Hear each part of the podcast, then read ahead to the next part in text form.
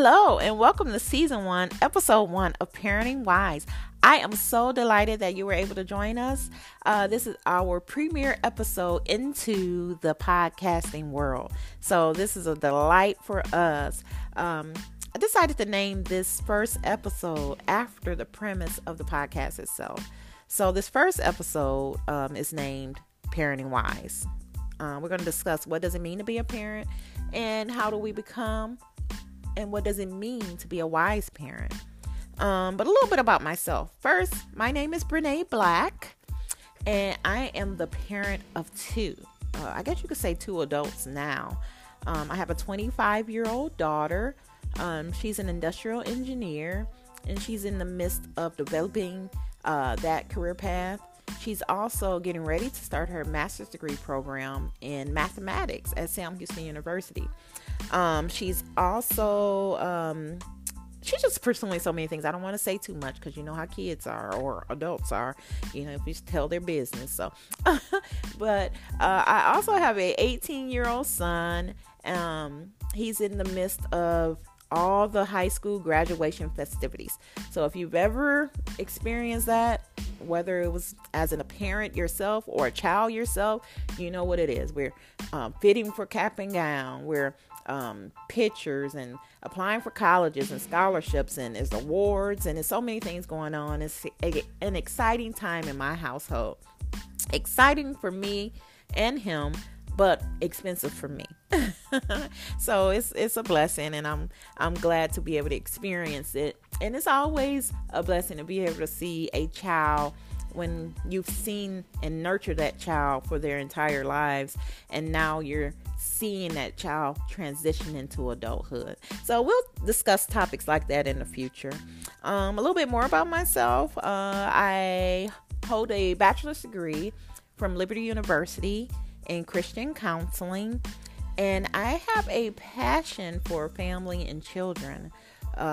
So I think that's what this podcast was derived from, my passion for mainly raising children as a single mom. So, you know, my expertise will be in single motherhood, but not just single motherhood, but motherhood and parenting, because being a single mom, you're still a parent and you still go through a lot of things that parents go through when they're together, except you're going through them by yourself. I am faith driven. You know, I believe Jesus Christ is my Lord and Savior. So that will be embedded in our topics as we discuss. So, I hope to be a blessing to someone in their parenting journey, as God has blessed me. Some of the topics we're going to discuss in the future. I mean, it's going to be a host of different topics. I mean, being a parent is everyday job. It's all day, every day. So, I mean, topics could be, we can be thinking of topics and things could be happening in front of us as we speak. You know how kids are, you know, how do you give a kid a bath? You know, how do they wake up in the morning, brush your teeth? But some of the topics that we have already laid out is like being a new parent, you know, what does it feel like when you bring that baby home for the first time and the hospital puts them in the car seat in the back and you're just trying to make it home and you've never been so concerned about somebody hitting your car ever in your life, but now you're driving slow and just praying that you make it to the house and this baby is in one piece, you know. And then you get there and you're waking up every 15 minutes and looking at the baby to make sure the baby is breathing. But that's normal. So we're going to discuss things like that for the new parents that we have out there. And then we're going to talk about like things like sibling rivalry. What is it like when you bring that new baby home and then you have an older child at home and they have to adapt, you know? So how do we nurture our older child in adapting to a younger sibling? So we'll discuss things like that. And we'll also discuss not so happy topics like divorce. You know, it's a reality in the society that we're in. You know, how do we deal with divorce? How does that affect children, you know, in the household? And how can we nurture a co-parenting experience that is that will nurture the growth of our children, you know. And there's plenty of topics that we already have outlined. Autism, we'll talk about some of the programs for children with autism. We'll talk about the spectrum of autism and how we can help parents and pass on information for parents who are raising children with autism. We'll talk about homeschooling, the best practices for that. We'll talk about bedwetting. I mean, there's just so many different topics in being a parent. I mean, we can have topics forever. So the goal of Parenting Wise, my main goal is to just share with parents that you can raise mentally, spiritually, and emotionally stable children, secure children. So our goal is the well-being of children as a whole. Children, they look for stability, you know, they want stability, you know. So how are we as parents that safe place for our children? You know, children need that safe place. You know, children are a part of this world too. So they get hit by a lot of the same emotional and mental damage and triggers that we get hit with as adults, you know. But a lot of times children are overlooked as being so resilient and they'll bounce back. And that's why we see when people are adults that they behave in certain ways, or they have certain effects or baggage from their childhood. So our goal is to eliminate as much baggage as possible. Now, there's no way we can raise the perfect child, but we can eliminate a lot of that baggage that we carry as an adult that came about in our childhood. So our goal is also to discuss the meaning of being a parent.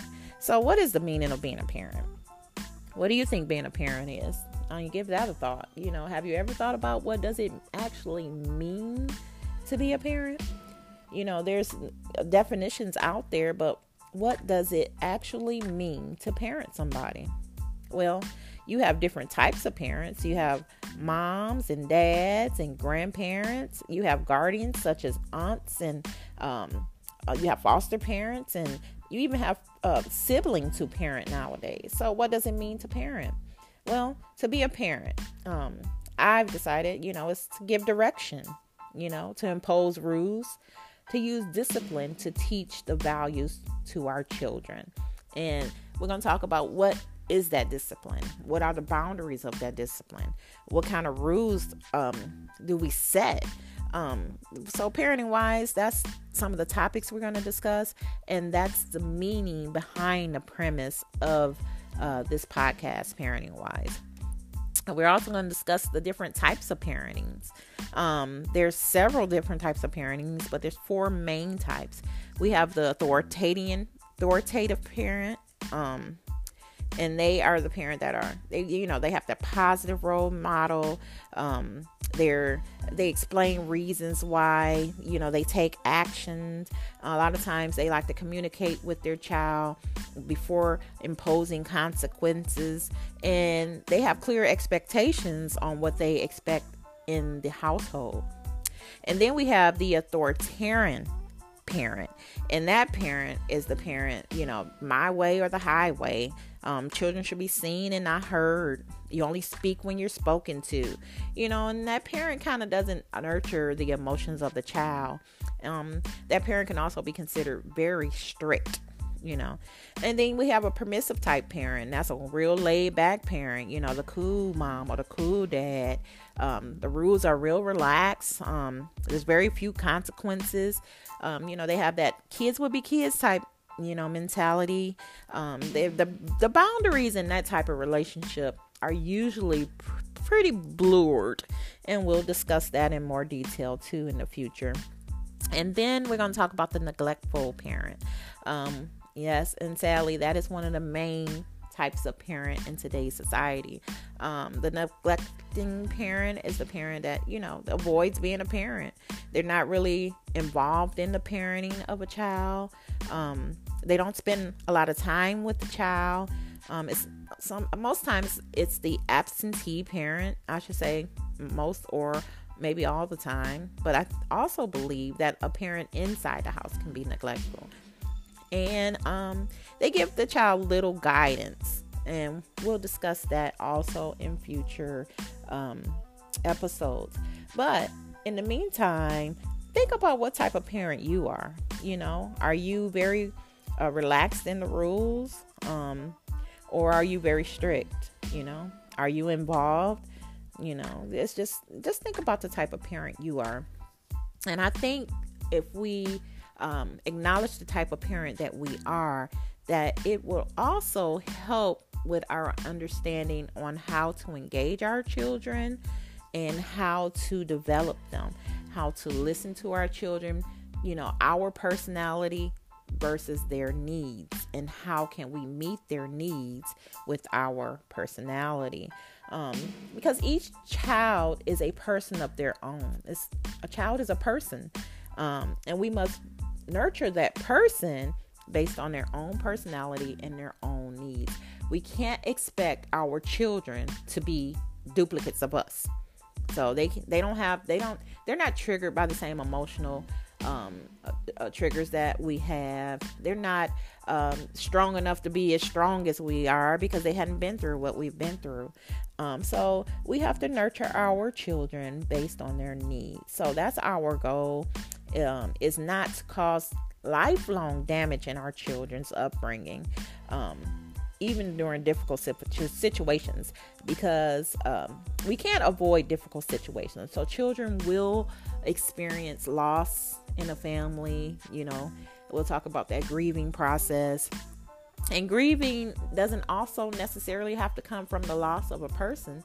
It could be from a move. You know, children grieve when they move. So anytime you lose anything, you can go through the grieving process, just like we can. Children can as well. Well, children do as well. Like I said, I think a lot of times they're just overlooked and considered to be resilient, or considered to be not, they don't know what's going on. So we don't tend to their needs. And like I said, they do bring up a lot of that baggage in their adulthood. We're also going to discuss things like the effects of bringing up a child in a nuclear family rather than a single family home. So we'll talk about the different types of families. We have the nuclear family, the single family. Like I say, we have grandparents raising children and foster parents raising children. So just because we're talking about parenting doesn't necessarily mean the mom and the dad. Anybody can be a parent these days. You can be a high school guidance counselor looking for advice on children that you encounter daily. That's parenting. Or you can be the next door neighbor who you see a single mom struggling with a child, and you want to give her some information on parenting. So we're going to discuss a lot of topics, I think, that will be beneficial to parenthood as a whole. What is the best type of family structure for our children that would develop them spiritually, emotionally, and mentally? A lot of people would say it's the nuclear, and I would say it was the nuclear family too, but that's under certain circumstances. We hear a lot in society today that children are the way they are because there's no fathers in the home. Well, I know a lot of families that have fathers in the home and the children still suffer. So I will beg to differ in the aspect of children are the way they are because they are less healthy fathers in the home. Not because there are no fathers in the home, because there are less healthy fathers in the home.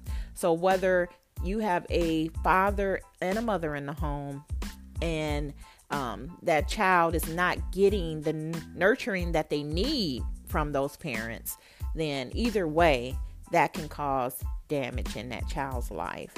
But we'll talk about some ways that we could get around that, because sometimes we end up in situations that we didn't plan to be in. So how can we nurture our children to lessen the blow in difficult situations? So that's what this podcast is going to be geared towards. Ultimately, the goal is raising productive adults. You know, we want productive adults that we raise to raise other productive adults. So that's ultimately our goal.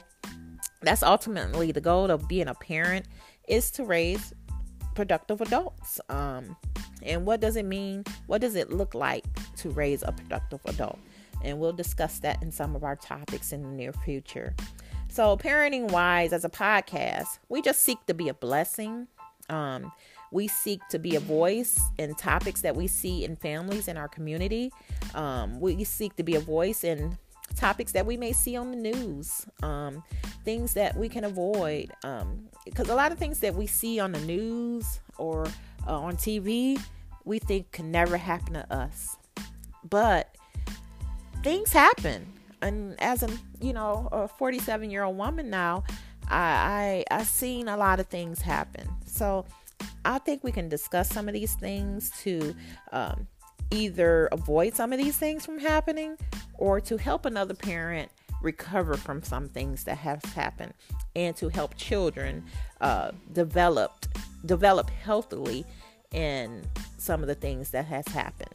So we can't avoid everything, but we can redirect some of the paths that we as parents follow, and some of the paths that our children will follow.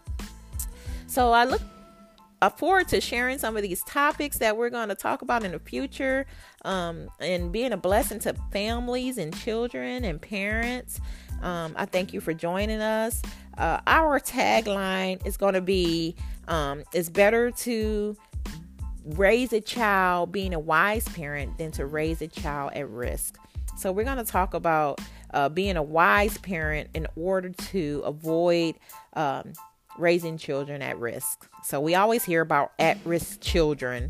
So we're going to discuss on how to lessen the risk of our children. So that's the goal of our podcast, Parenting Wise. And I hope you guys will join us on some of the future episodes, because I really think this is going to be a great effect on parents. I think this is a dynamic podcast that will help parents understand that a lot of the things that we go through as parents, you're not going through them alone. You're not unique to certain situations. You know, there's a lot of people that's been through what you're going through, and we're going to put those voices together to kind of help nurture the parent as well as the children through family situations. So I thank you for joining us on Parenting Wise, our very first episode. And I hope that you will take the time to look us up in the future and subscribe to our podcast so that you may be the first to receive our new and upcoming episodes. So thank you. You will hear me again. Thank you for joining us on Parenting Wise.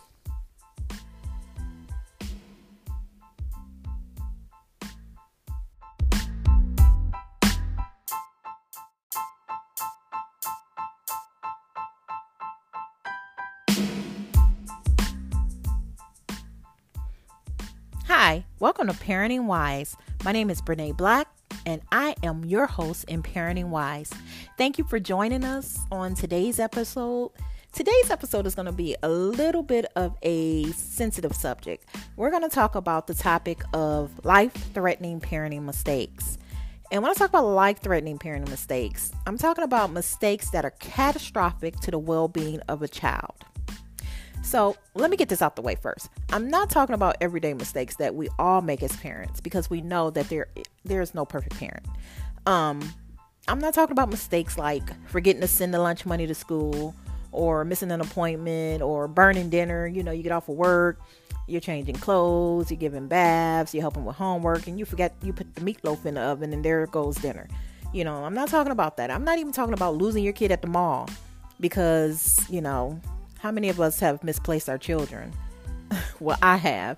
And all these mistakes that I've given above are mistakes that I've personally made myself.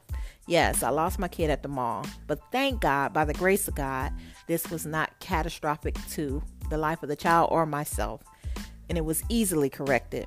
But there are some mistakes that cannot be easily corrected. There are some mistakes that parents or children cannot overcome so easily. And these mistakes can lead into problems in adulthood, carry on into adulthood. They can carry on into the relationships that a child has in adulthood.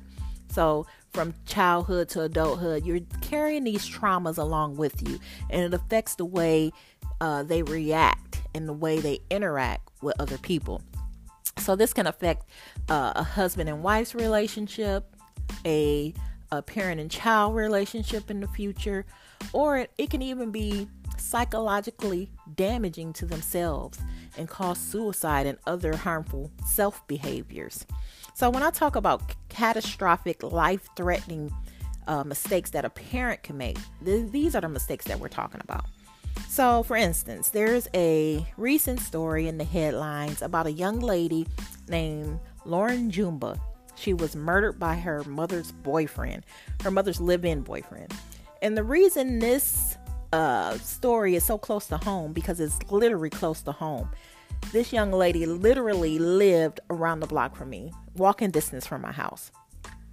So the story is very touching, and it's even more touching knowing that the reality was so close to where I live.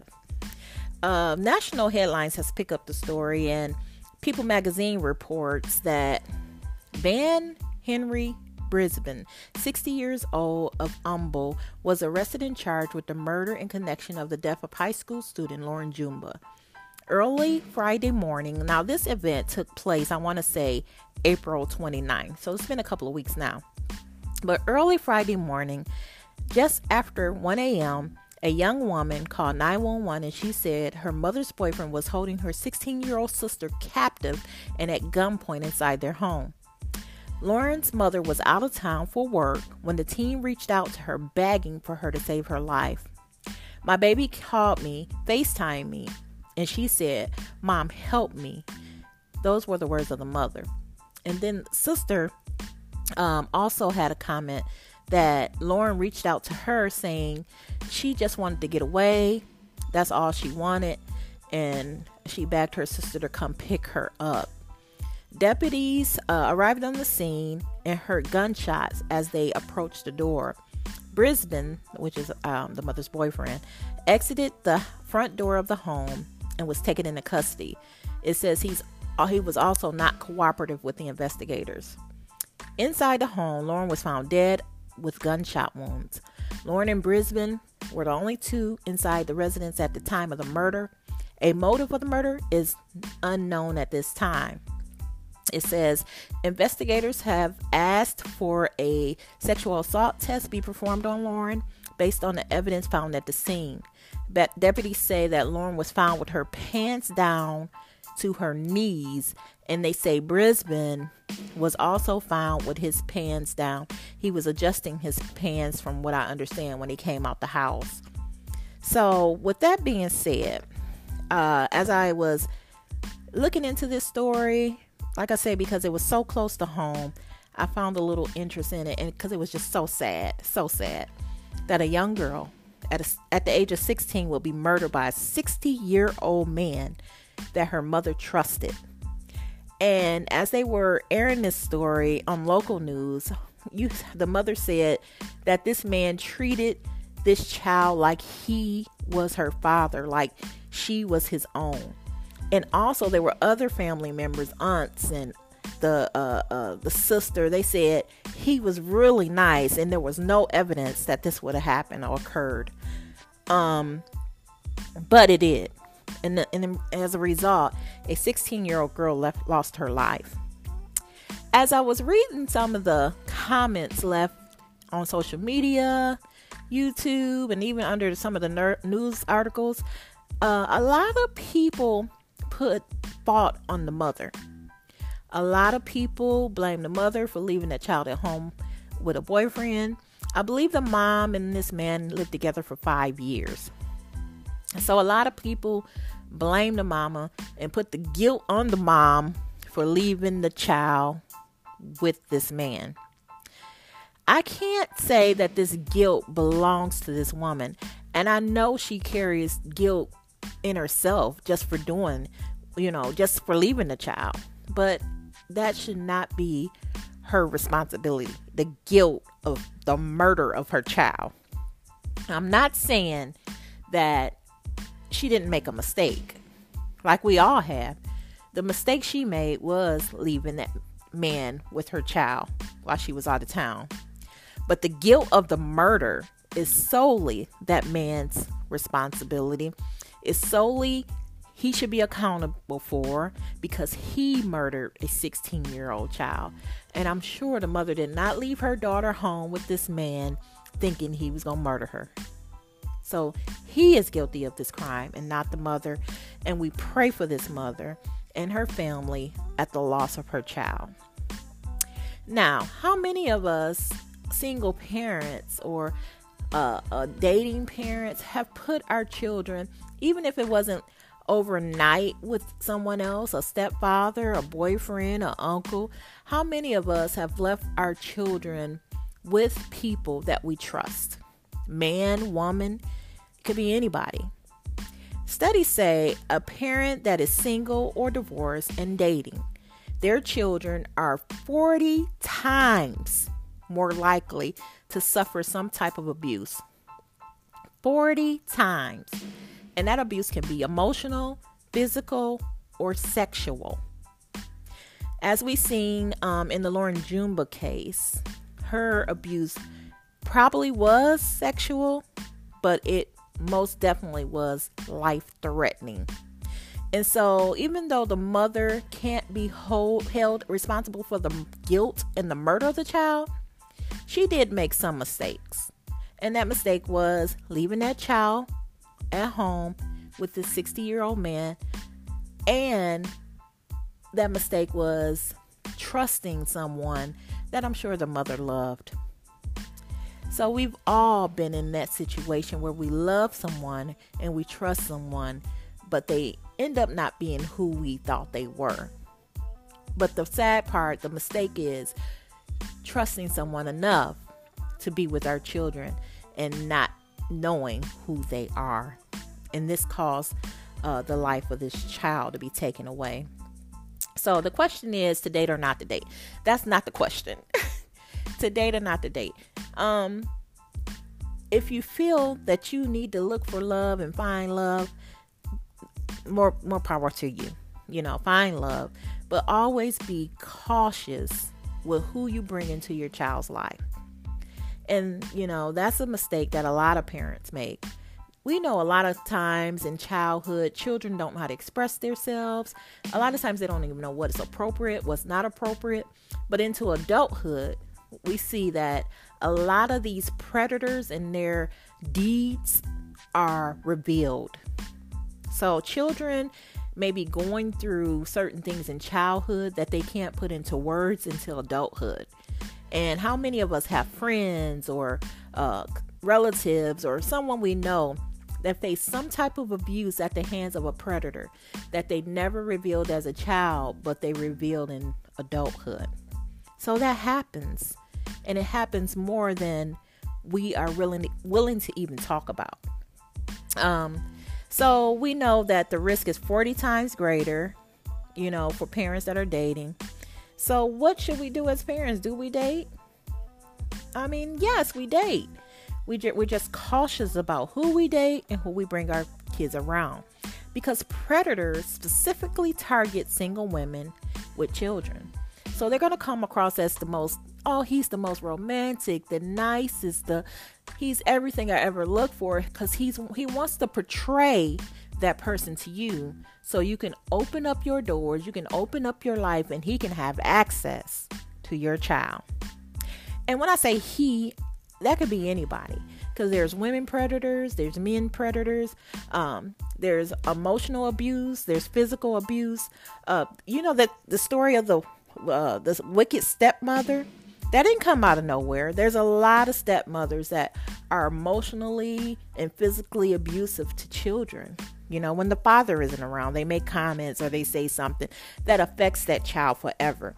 So there's a lot of situations of abuse that are not addressed in a child's life until they are older and they are able to address it themselves. But as parents, it's our responsibility to constantly provide that safe place, that safe haven for our children, to always have a place and a refuge and a safe place to go. So when they need to talk, or when they need to be protected, or when they're looking for guidance, that is our responsibility as a parent. Although I was never sexually abused, you know, I faced emotional abuse from my mom's boyfriend. And the same boyfriend, his brother, I want to say kind of tried to bait me into, you know, being his sexual victim. We moved to Georgia for a few years, and the boyfriend's brother made some comments that were inappropriate to me. He asked me, excuse my language, but he asked me at the age of 13 if I had ever seen a penis before.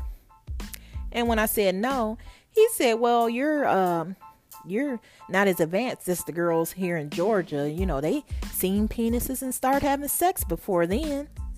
And I was like, I already knew what it was. I already knew what he was trying to do.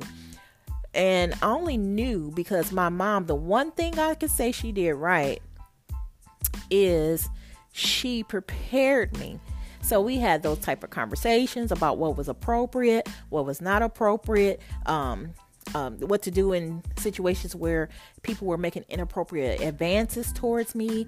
You know, so when this occurred, I knew to speak to her about it, and I did, and that situation was handled. So it's important that we make we build relationships with our children where they feel they can be open with us. I always tell people it's good to have adult conversations with children in a childlike language, but the same type of situations that we go through as adults, children go through too. But it's misleading to think that a child is resilient, that they could well bounce back and they could go through this. And the same things we go through, our children are going through too. They have the same emotions, even though they may not know how to express those emotions. They deal with the same traumas, even though they don't know how to deal with those traumas. They don't know how to express those traumas. But it's our responsibility as parents to help our children come out of these traumas and to be solid adults, to be well-rounded adults, emotionally, physically, and spiritually. For instance, as my daughter became older in her relationships with her stepmother, it was kind of strained.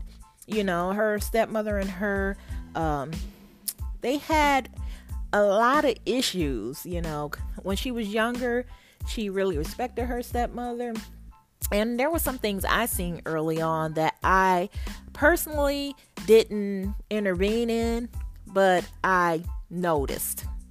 You know, and it was hard to even have a voice in that situation because, you know, they think, you know, you tell anybody, you tell your ex, you think you're lying because you're jealous and this and that. You tell anybody, it's because of the situation that you're in, you know.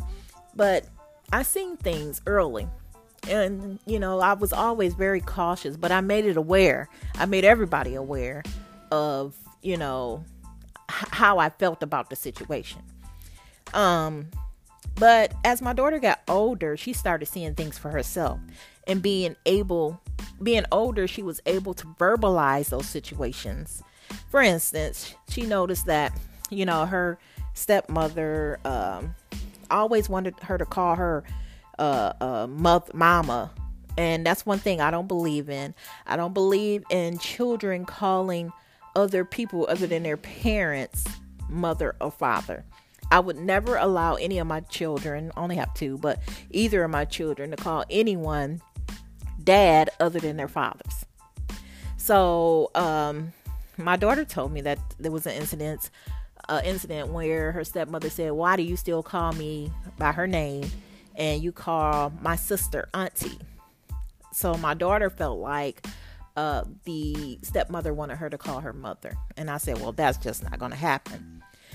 Well, as my daughter graduated from college years and years and years later, their relationship became more strained, and for reasons I can't get into. But as their relationship became more strained, they became more distant, and then they kind of reconciled for a while. And when my daughter graduated from college, the stepmother didn't show up for her college graduation.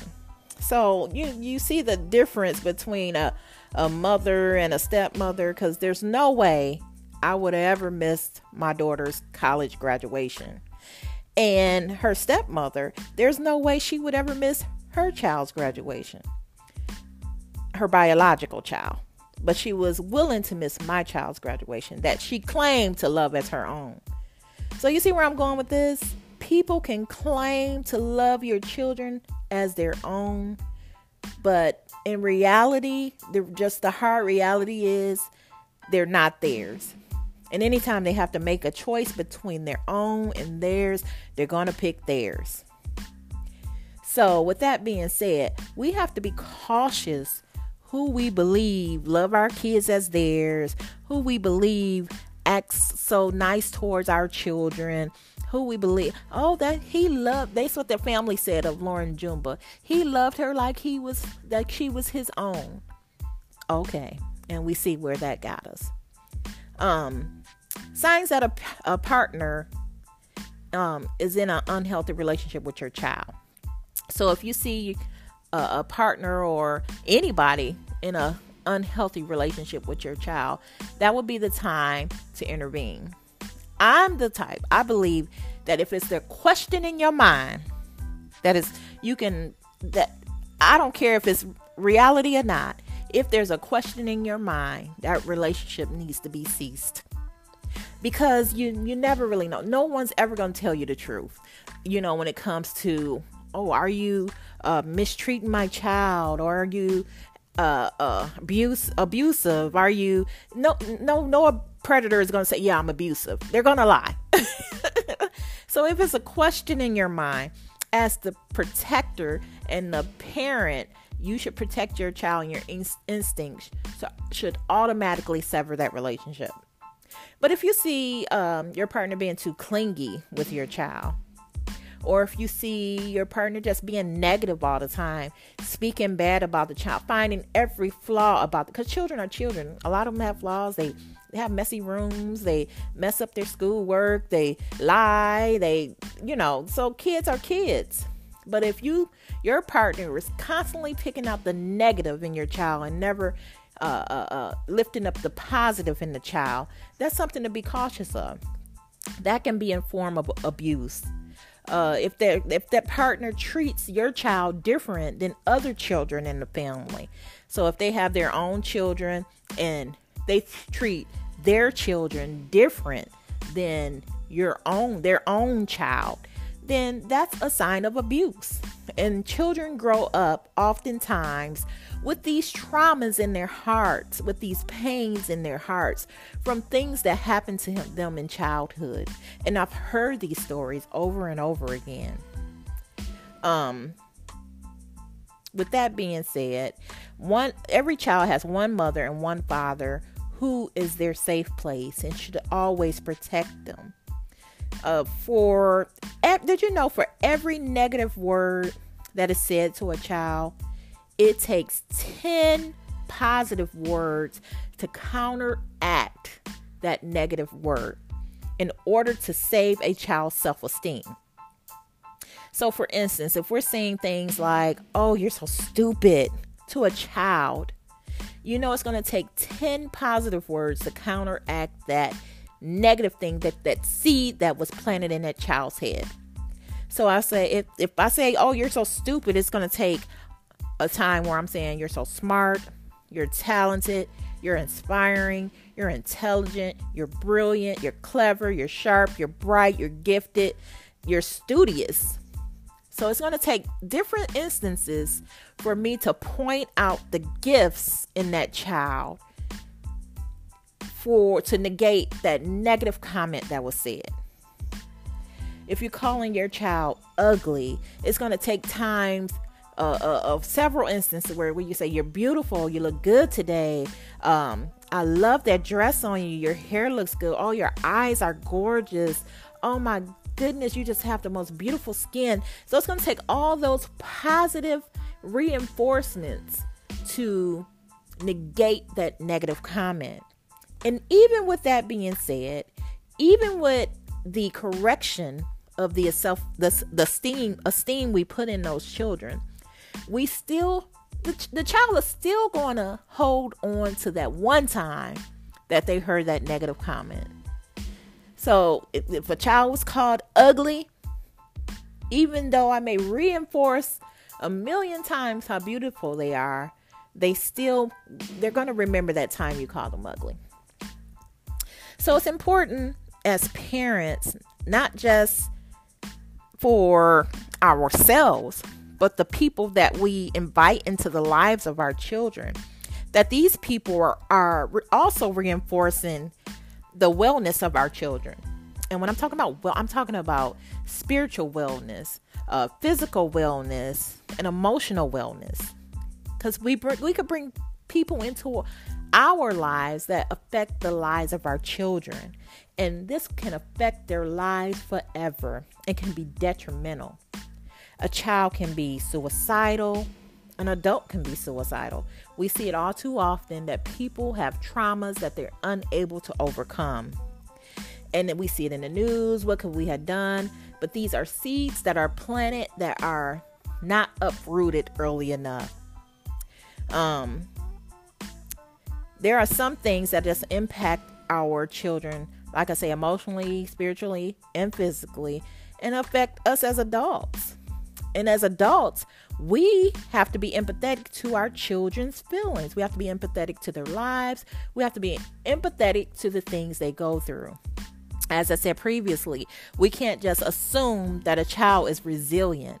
We have to open the lines of communication so our children can always feel like they can talk to us regardless of the situation they're in. And like I say, the communication should always be the same communication that we would have with an adult, but in childlike words that the child can understand. Children are more intelligent than we give them credit for. But with that being said, when we think of people that damage children, or physically or emotionally damage children, like I said, these are predators. These are sick individuals that come into our lives, or the lives of vulnerable people, and take them for granted or take advantage of them. So as parents, it's our responsibility not to make these mistakes, but to monitor the influences that are in our children's lives. The biggest mistake we can do is ignoring potential dangers in our children's life, regardless of who they are or what they are. That's the biggest mistake that can happen, is ignoring them. Now, I'm not saying that there's never going to be a situation like I left my child at the mall. Well, not left him at the mall. That's an overstatement. But I lost my child at the mall. I was at the mall. My son was probably about 4 or 5. And we used to like to go to the movies in the mall. So we came out the movie theater and we stopped by the food court to get something to eat. And so I looked. My daughter was standing at one side of me and my son was on the other side of me. And we were at the counter paying for the food that we had just purchased. And so I looked down, I got the money out my purse, and I paid the cashier. I grabbed the bag of food, and I went to walk away, and I seen my daughter. I looked to see my son, and my son was gone. And I looked at my daughter, I said, "Where's your brother?" And she was like, "I don't know." So I'm looking around like, he was just here. He got to be around here somewhere. I mean, there's no way he could have left that fast. So the movie theater and the food court was in close proximity. I said, well, maybe he went back to the movie theater. Maybe, he really liked the movie. Maybe he just went back thinking. And so I went back to the movie theater, didn't see him. So we're standing up there looking all over the place. And I was getting ready to scream at the top of my lungs, just call his name, scream at the top of my lungs. And before I could get the words out of my mouth, a lady must have seen the frustration on my face. And she said, "Are you looking for a child?" And I said, "Yes."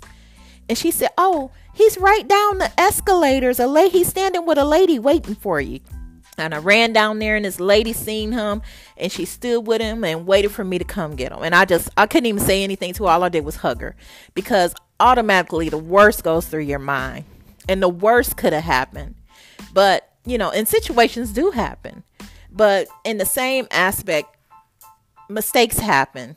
And us as parents, it's our responsibility to cover our children from those mistakes. But when they do happen, we have to also reinforce and adjust to make sure those mistakes don't happen again. So with that being said, it's important as parents that we continue to keep the lines of communication open with our children in order for them to have healthy relationships in life and have healthy relationships as an adult. We never want to